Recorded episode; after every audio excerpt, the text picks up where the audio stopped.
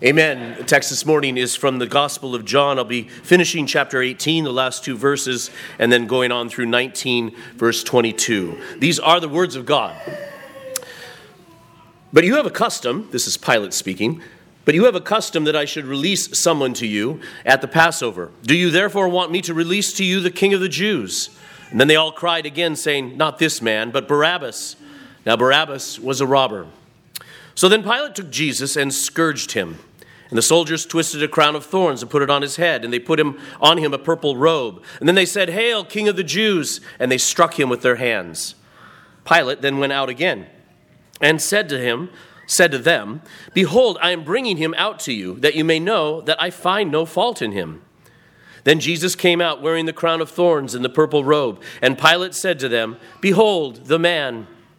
Therefore, when the chief priests and officers saw him, they cried out, saying, Crucify him, crucify him. Pilate said to them, You take him and crucify him, for I find no fault in him. The Jews answered him, We have a law, and according, to our law, he ought to die because he made himself the Son of God. Therefore, when Pilate heard that, that saying, he was the more afraid, and went again into the praetorium and said to Jesus, Where are you from? But Jesus gave him no answer. Then Pilate said to him, Are you not speaking to me? Do you not know that I have power to crucify you and power to release you? Jesus answered, You could have no power at all against me unless it had been given you from above. Therefore, the one who delivered me to you has the greater sin. From then on, Pilate sought to release him, but the Jews cried out, saying, If you let this man go, you are not Caesar's friend. Whoever makes himself a king speaks against Caesar. When Pilate therefore heard that saying, he brought Jesus out and sat down in the judgment seat in a place that is called the pavement, but in Hebrew, Gabbatha. Now it was the preparation day of the Passover, and about the sixth hour, and he said to the Jews, Behold your king. But they cried out, Away with him, away with him, crucify him. Pilate said to them, Shall I crucify your king? The chief priests answered, We have no king but Caesar. Then he delivered him to them to be crucified. So they took Jesus and led him away. And he, bearing his cross, went out to a place, a place called the place of a skull, which is called in Hebrew Golgotha, where they crucified him, and two others with him, one on either side, and Jesus in the center. Now Pilate wrote a title and put it on the cross, and the writing was, Jesus of Nazareth, the King of the Jews. Then many of the Jews read this title, for the place where Jesus was crucified was near the city, and it was written in Hebrew, Greek, and Latin. Therefore, the chief priests of the Jews said to Pilate, Do not write the king of the Jews, but he said, I am the king of the Jews. Pilate answered, What I have written, I have written. These are the words of God. Father, thank you for your word and for the story of Jesus given to us by the Apostle John and inspired by your Holy Spirit. This being the case, there is much here for us to understand and to live by. And so open our eyes to the preaching of your word, of, of your word for we ask it in Jesus' name. Amen. Amen. May be seated.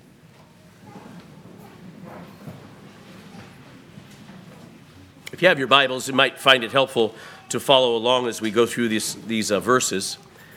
The previous verse that, um, of this passage, where we ended last time, verse 38, Pilate said, What is the truth? And then when he said this, he went out again to the Jews and said to them, and this is really an announcement, a, his judicial declaration I find no fault in him at all. Not guilty. Not guilty.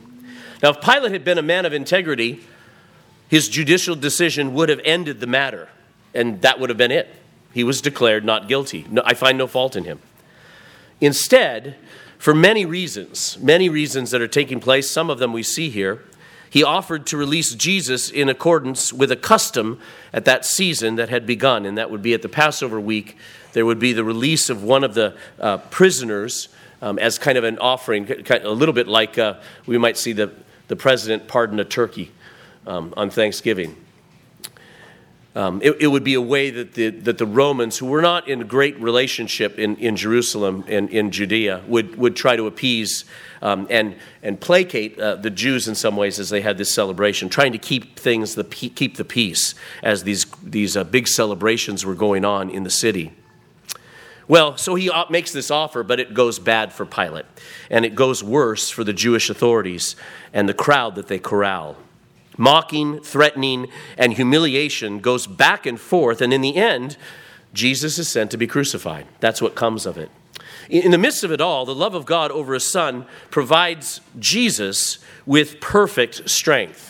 And it is worth noting as you go through the passage the difference between the fear that Pilate has, his irritation with the Jews and with Jesus, the, the irritation that the, the, the, the Jewish authorities, the chief priests have with the situation they've tried to scheme and make happen, and yet it seems like it's almost not going to happen. Their irritation and finally threatens, threatenings to, um, to Pilate and his going along with it and yet, uh, and yet seeking to publicly humiliate the Jewish authorities, all the while Jesus standing, knowing who the real enemy is, knowing exactly what he has come to do.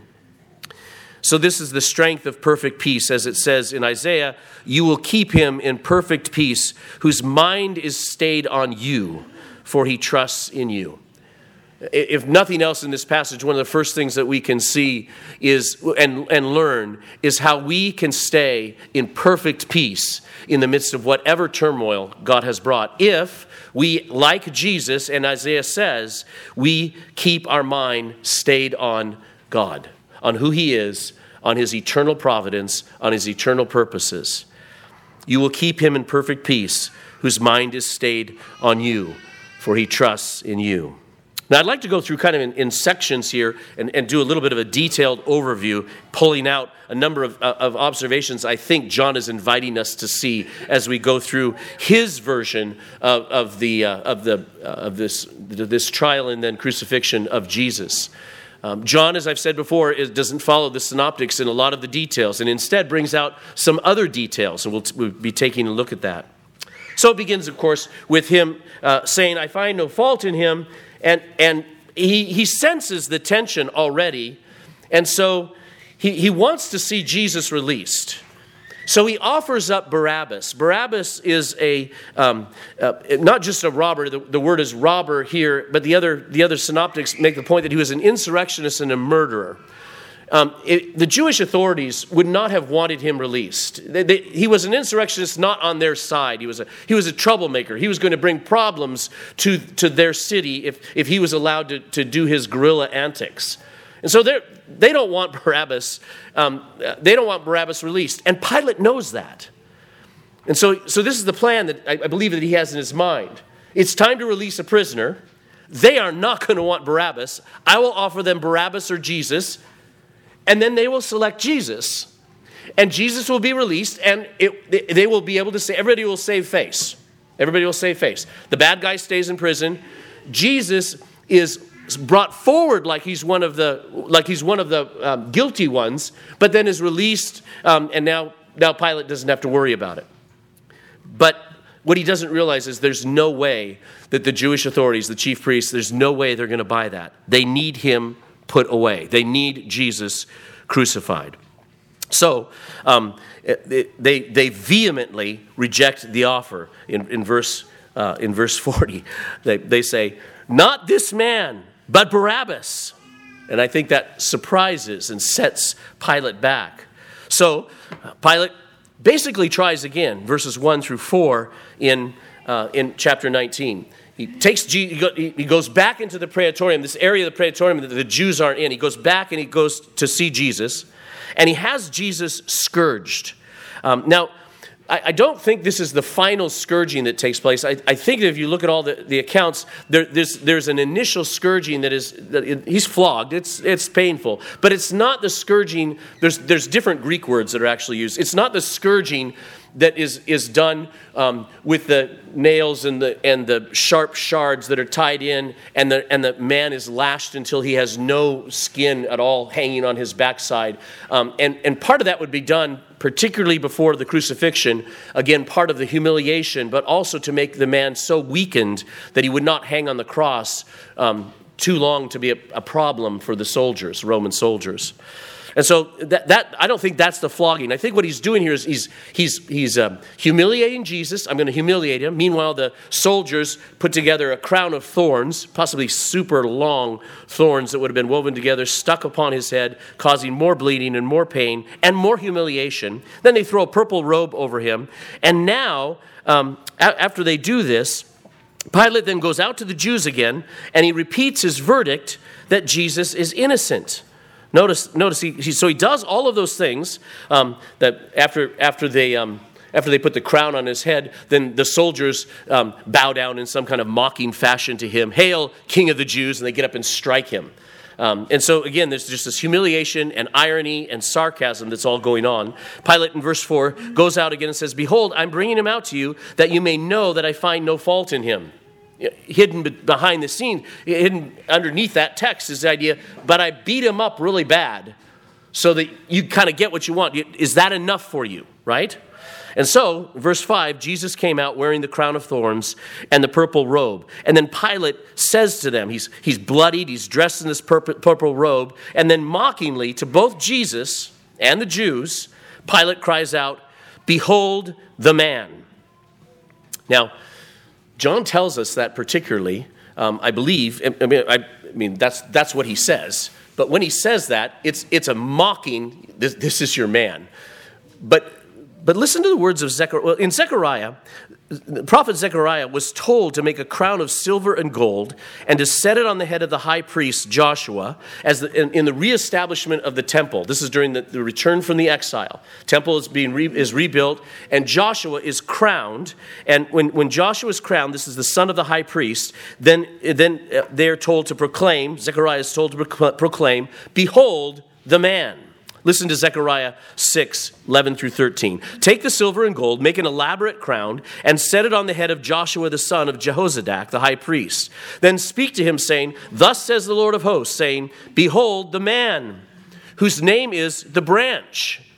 And they, and they knew the story of the branch from the prophecies of Isaiah. The branch that would come forth from Jesse that would bring forth the new Jerusalem, the, the, the revival of, of, of the people of God. But he goes on. He goes, listen, listen to the words from Zechariah. He says, From his place he shall branch out, and he shall build the temple of the Lord. Yes, he shall build the temple of the Lord. He shall bear, he shall bear the glory and shall sit on and rule on his throne. So, she, so he shall be a priest on his throne, and the counsel of peace shall be, be between them both. This is the promise that was being made to, to the high priest in the reestablishment of the temple. So, um, but instead, instead, we have the chief priests and the officers, instead of receiving the man. So the, the chief priests and scribes, they know Zechariah. They know Zechariah a lot better than you do. They've been waiting for the, this Messiah to come. They've been waiting 400 years for this Messiah to finally show up. When, when, when, when Pilate says, Behold the man, they know Zechariah. They know the prophecies. And, and, and they know that that was going to be the establishment of the king in the new temple. And they say, their response to, to this, when he says, Behold the man, the chief priests and officers saw him and they cried out, saying, Crucify, crucify. Pilate says again, You take him and crucify him. I find no fault in him. So he's, he's bewildered in terms of what's going on here. So, and I want you to notice this Peter denied Jesus three times and now, for the third time, Pilate proclaims that he can find no fault in Jesus. He doesn't want to have anything to do with Jesus. And so he tells the Jews to go and do the deed themselves. But they come back again. In verses 7 through 11, we, the Jews make clear that he should die because Jesus made himself the Son of God. They say, um, we have a law, and according to our law, he ought to die because he made himself the Son of God. So to proclaim yourself to be the Son of God, to proclaim yourself to be deity, is blasphemy. Unless, of course, you are divine. Unless, of course, you are the Son of God. But they don't believe he's the Son of God. And so they believe he should be put to death for, for blasphemy. And this is what they're now arguing for.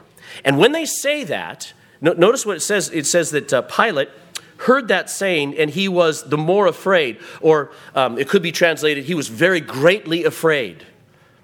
And, and we might miss that, but be, because of the superstitiousness of the Rome, of, of the Roman world, um, the claim that Jesus was some kind of God was not so implausible.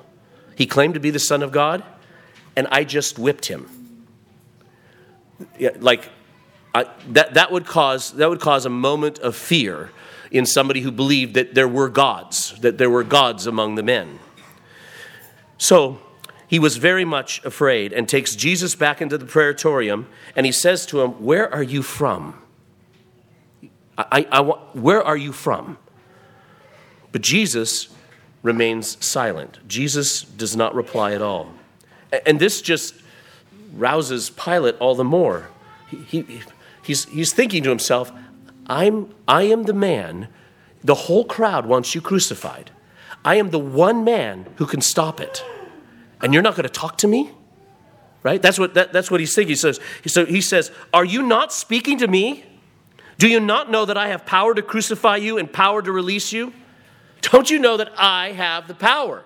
I have your life in my hands. Jesus replies basically, Nuh uh.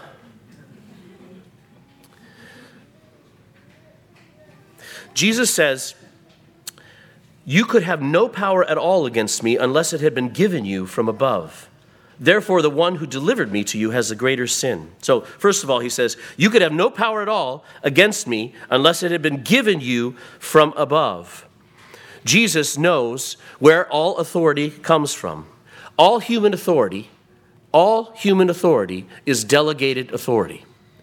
All human authority in all of the different roles that God places men uh, is, is delegated authority. It has been granted and given to you by God, if you have any place of authority, and you will be answering to God for the use of that authority that He has granted to you. So Jesus knows that, and, and then He also knows that even the vilest use of power cannot escape God's sovereignty, while at the same time rendering guilty um, rendering guilty those who are free, responsible agents. It, it will, it, he knows that the only way Pilate can have him put to death is if God grants him the ability to put him to death. And if God grants him the ability to do that, it will still be held against Pilate as his own, pers- as an own, his own personal agency for having done the wrong. God will have predestined it, and Pilate will be fully guilty for the sin. And Jesus knows this. But he also knows something else. In this last phrase, he says, Therefore, the one who delivered me to you has the greater sin. So Jesus says that those with more knowledge have the greater sin than Pilate, who is sinning in ignorance. And he turns, really turns the tables um, on the Jewish authorities, on the chief priests, and says, They who know, they, they know Zechariah, they know the prophecies, they're looking for the messianic hope. They've seen, they, they have seen me. Some of them saw me raise Lazarus from the dead. They've seen my signs. The, the signs were given so that they might believe. But, but God instead used that to simply darken their hearts to their sin of, of, of wanting to keep their corrupted power, of, be, of being their own gods. Pilate is, is worried that Jesus might be a god, and the chief priests want to be gods. That's what they want to be. And they are going to put Jesus, the Son of God, to death so they can be God. And this is what we do we push away Jesus. And when we push away Jesus, we push away Jesus because we want to be God. But when we push away Jesus, the only, the only reason anybody can ever push away Jesus is because God allows them to push away Jesus. And when they do that, they are held completely at they, they are com- completely at fault and guilty for their lack of belief or for, or for denying that which has been given to them. I would say to the children, to the children here, growing up in Christian homes, to reject that which you have been, but which you have been trained in to walk away from that which you have been trained in is a greater sin than Pilate's sin. You should see that from the text. To walk away from the Lord Jesus Christ, having been given the knowledge in your homes, in your generation, all that has been granted and given to you, and then to walk away from that, Jesus says that's a greater sin than what Pilate is doing, what Pilate did. The, the, the knowledge of the Lord that is being bestowed upon you as your parents train you up in the knowledge and admonition of the Lord is the greatest gift you could ever have, humanly speaking. It is the greatest gift, better than anything else. It is your train to eternal life. You are to take it, believe it, you are to, you are to be, become wet from it, and you are to eat it at this table. And then you are to walk in it all the days of your life. And you are to let, you are to let the God Spirit grow you up in it. And if you don't, if you dare not to, you will walk away from the greatest gift that has ever been given to you. And as you walk away from the greatest gift that has ever been given to you, God will say, What you are doing is worse than what Pilate did. Do not walk away from the greatest gift that has been ever given to you. That's one of the first things I think you should see, um, children particularly, in, in this passage. Well, the politics of Pilate and the blasphemy of the Jews then just becomes uh, way out in the open here in, in verses 12 through 16. The Jews paint Pilate into a political corner. In, in verse 12, um, from, from then on, Pilate sought to release him, but the Jews cried out, saying, If you let this man go, you are not Caesar's friend. Whoever makes himself a king speaks against Caesar. They, they paint him into this political corner, threatening to give report to Tiberius Caesar, who was known um, to, to uh, become very suspicious if there were bad reports coming back with regard to those princes that he had put in, in or governors that he had put in different parts of his empire. Um, and in fact, uh, Josephus writes that, that Pilate already had been kind of tattled on a few times to Caesar, and, and and, and uh, Caesar knew that Pilate was not well liked and was causing some trouble that could bring threats to the, to the empire there. This would lead eventually to the Jewish wars um, a couple of decades later. But, but he's already, he's really kind of already on, um, on deck for trouble. And, and so, and the Jews know that. And so that's why they turn and say these, they, they're, they're just going to use their political games to get, um, uh, to get Pilate to, to to do what they want him to do. Pilate concedes. But even as he concedes, he does so rendering as much humiliation as possible upon the chief, priests and the uh, officers. And so when Pilate therefore heard that saying, he brought Jesus out, sat down in the judgment seat in the place that is called the pavement, but in Hebrew, Gabbatha. That's worth thinking, uh, uh unpacking a little bit as well. He brings Jesus out onto this place called the pavement where the judgment seat was for rendering public sentencing. Now, um, it, it, was in a portion of the temple where a common place existed for the Gentiles to enter. And so it would be a place where the, where the uh, Gentile officers could come in and declare to the Jews in the temple if a man was guilty or if there was some crime that needed to be um, sent, a sentence made for. Um, and it was, it was elevated and it was paved with smooth stones, hence the name, the pavement. Now, in the text, the Greek is ambiguous. It's either, either possibility is really happening. Either Pilate sits in that judgment seat, or possibly, and more ironically, he seats Jesus in the Bema, the judgment seat. He seats Jesus in the Bema. In either case, what, what he does is he, he brings him out he, and brings him out, and, and the thing that he says, he does not say the man is guilty. He, he refuses to. We, we never have him here saying that, that he is guilty. Instead, he turns to the Jews with Jesus at his side again, either sitting or, or him sitting in the judgment seat, and he says, Behold your king.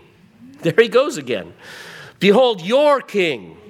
Jesus himself said that you, know, that you need to think about this. Jesus himself said that he was the new temple in John 2:19. And here they are in the temple and we also know that he is the stone that the builders rejected. We sang that in, in Psalm 118. That's quoted in Matthew 21 42. And it, we are told directly that that is about Jesus Christ is the stone, the cornerstone. He is the stone that was rejected.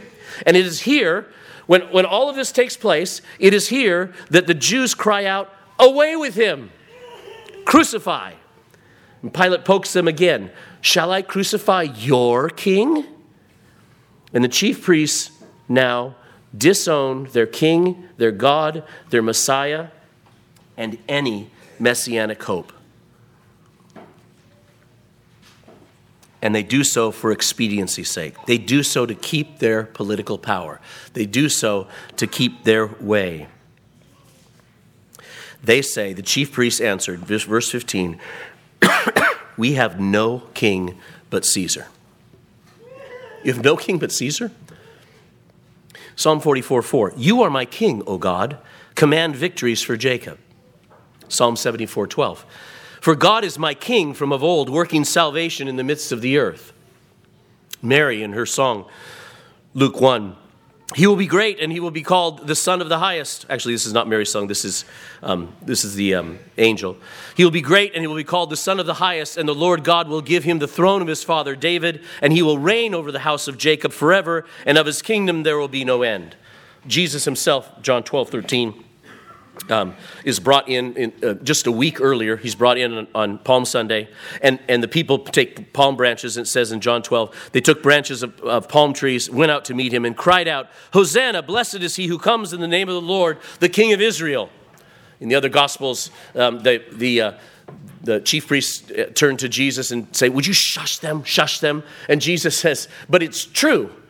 Even, even, if, even if we stop them, then the rocks and stones would cry out. Jesus attests to his own kingship, um, and as, as do all of the, um, all, all throughout Scripture, um, that God is their king and that Jesus is the, this king that was promised. And yet, the chief priests, the, the leaders of, of the Jewish people, c- call out, We have no king but Caesar. Pilate's cowardly hands were tied. In fact, the other Gospels tell us that his wife sends, sends a message to him and says, To have nothing to do with this man, for I've had dreams that have, have bothered me all, all day. She was having some kind of visions. Do not deal with this man. He's afraid now this might be a God. He's got all the political pressure coming from the people he's supposed to be ruling that they're going to, they're going to write, send reports to Caesar about his mishandling, and especially his mishandling of someone who claims to be a king, threatening Caesar himself. Pilate's hands are tied because he's a coward. Pilate's hands are tied because he's a coward. And so he says, Crucify him, and hands Jesus over. And this is probably where the extremely violent scourging would take place to weaken the criminal. He says, Then he delivered him to them to be crucified. And that would have included this next scourging. So they took Jesus and led him away. Now, it was common for those condemned to bear the horizontal beam of the cross after the scourging. That was not unique for Jesus. After, after the sentence was declared, um, there would be a, this, this public ridicule as he would have to, the, the man would have to carry, having been scourged now, he would have to carry, bleeding, this beam that he, that he would carry all the way out to Golgotha, where he would then be crucified.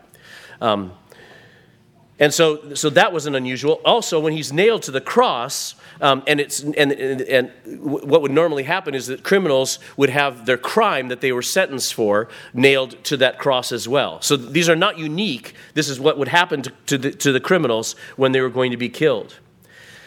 When that happens, he is taken out to Golgotha. And maybe you remember this, but um, you oftentimes forget that Golgotha is, is Hebrew and the Latin is Calvary.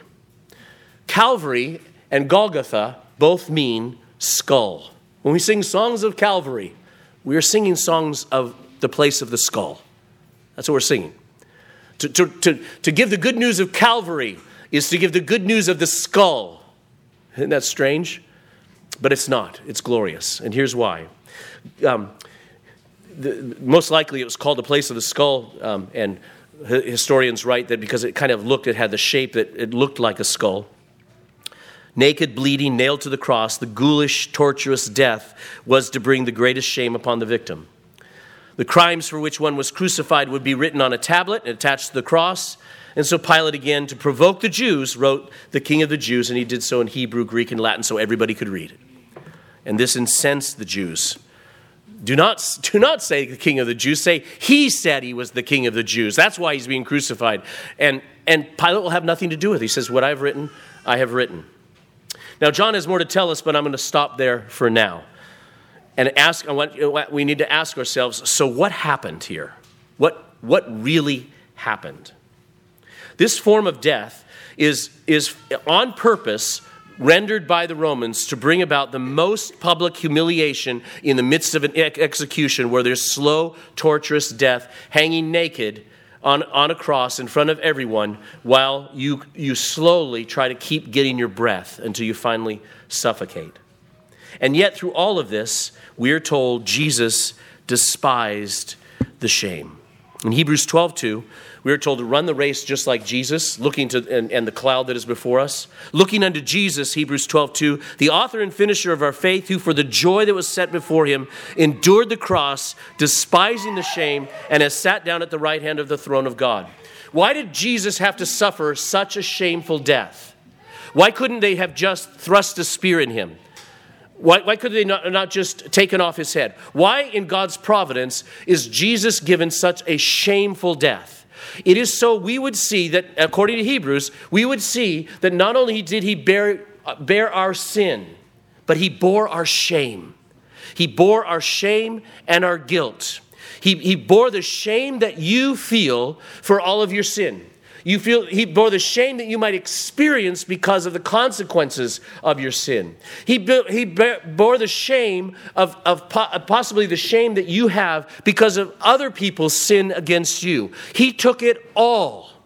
He did not just take your sin, not just the penalty of your sin, but he took all of the shame and he despised it. He, he, he absorbed it. He took responsibility for all of it. He said, Come here to me. I take your shame, all of it. I leave you not just innocent, I leave you righteous and holy. I leave you complete. I leave you healed. I leave you set for a path of eternity for with me forever. Sound mind, sound body, sound soul. It's all yours. I took it all for you. That's what he does. And I would say that some of us need to never forget that. Never forget that. What Jesus took for you on that cross. If Jesus was the Son of God, how could he be crucified? This was a scandal to the Jew. You, you, can't, you can't have a Messiah who's supposed to be freeing you, leading you away from the enemies, and have him crucified. That was, that was a, that's scandalous. That's an offense to have such a story.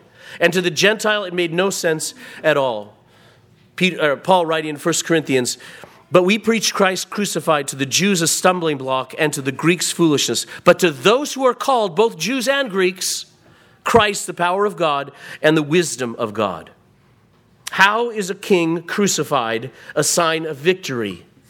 And you will find, you, you can speak to Orthodox Jews today, and that, will be one of their first things they'll say is, you cannot call him the Messiah. It's an offense that a Messiah that was going to free the people, of the Jews, was crucified. That makes no sense. And to the Greeks, it makes no sense because but you're, you're supposed to have somebody who is, uh, who's, who's honorable, who's, who's a, great, a great seer, a great scribe, who's going to give us all this truth. And, and you, he, was just, he was just crucified, he was just killed. It's a shame. But we celebrate the cross. We wear crosses, not as a sign of shame, but as a symbol of honor and, and, and union. We wear crosses as a badge of honor, identifying with his shame. We are baptized. We are baptized with the shame of his blood sprinkled upon us, with the glory of the waters of repentance and forgiveness and new life. We identify with his shame because it was ours he bore on the cross. And later, the disciples would rejoice to share in that shame when they are punished. Understanding the shame that he took for you is part of what God uses to equip you to handle all that God may give you in the trials, and particularly in t- trials of persecution for being a Christian around you. Listen to Acts chapter 5, notes the difference. Chapter 5, verse 40. And they agreed with him, and when they had called for the apostles and beaten them, they commanded that they should not speak in the name of Jesus and let them go. So they departed from the presence of the council, rejoicing that they were counted worthy to suffer shame for his name. And daily in the temple and in every house they did not cease teaching and pre- preaching Jesus as Christ. He bore your shame, and if, if you receive this by faith, it strengthens you to join with him in any shame that you have to bear in naming the name of Christ rejoicing that you are even united with Christ in his shame. Paul would write similarly while he is in prison. Paul, preaching the gospel faithfully, ends up in prison. And as he writes from prison, he writes these words in Philippians 3. He's in prison for preaching Jesus. That's it. That's the reason he's in prison. And he writes, writes these words But what things were gained to me, these I have counted loss for Christ.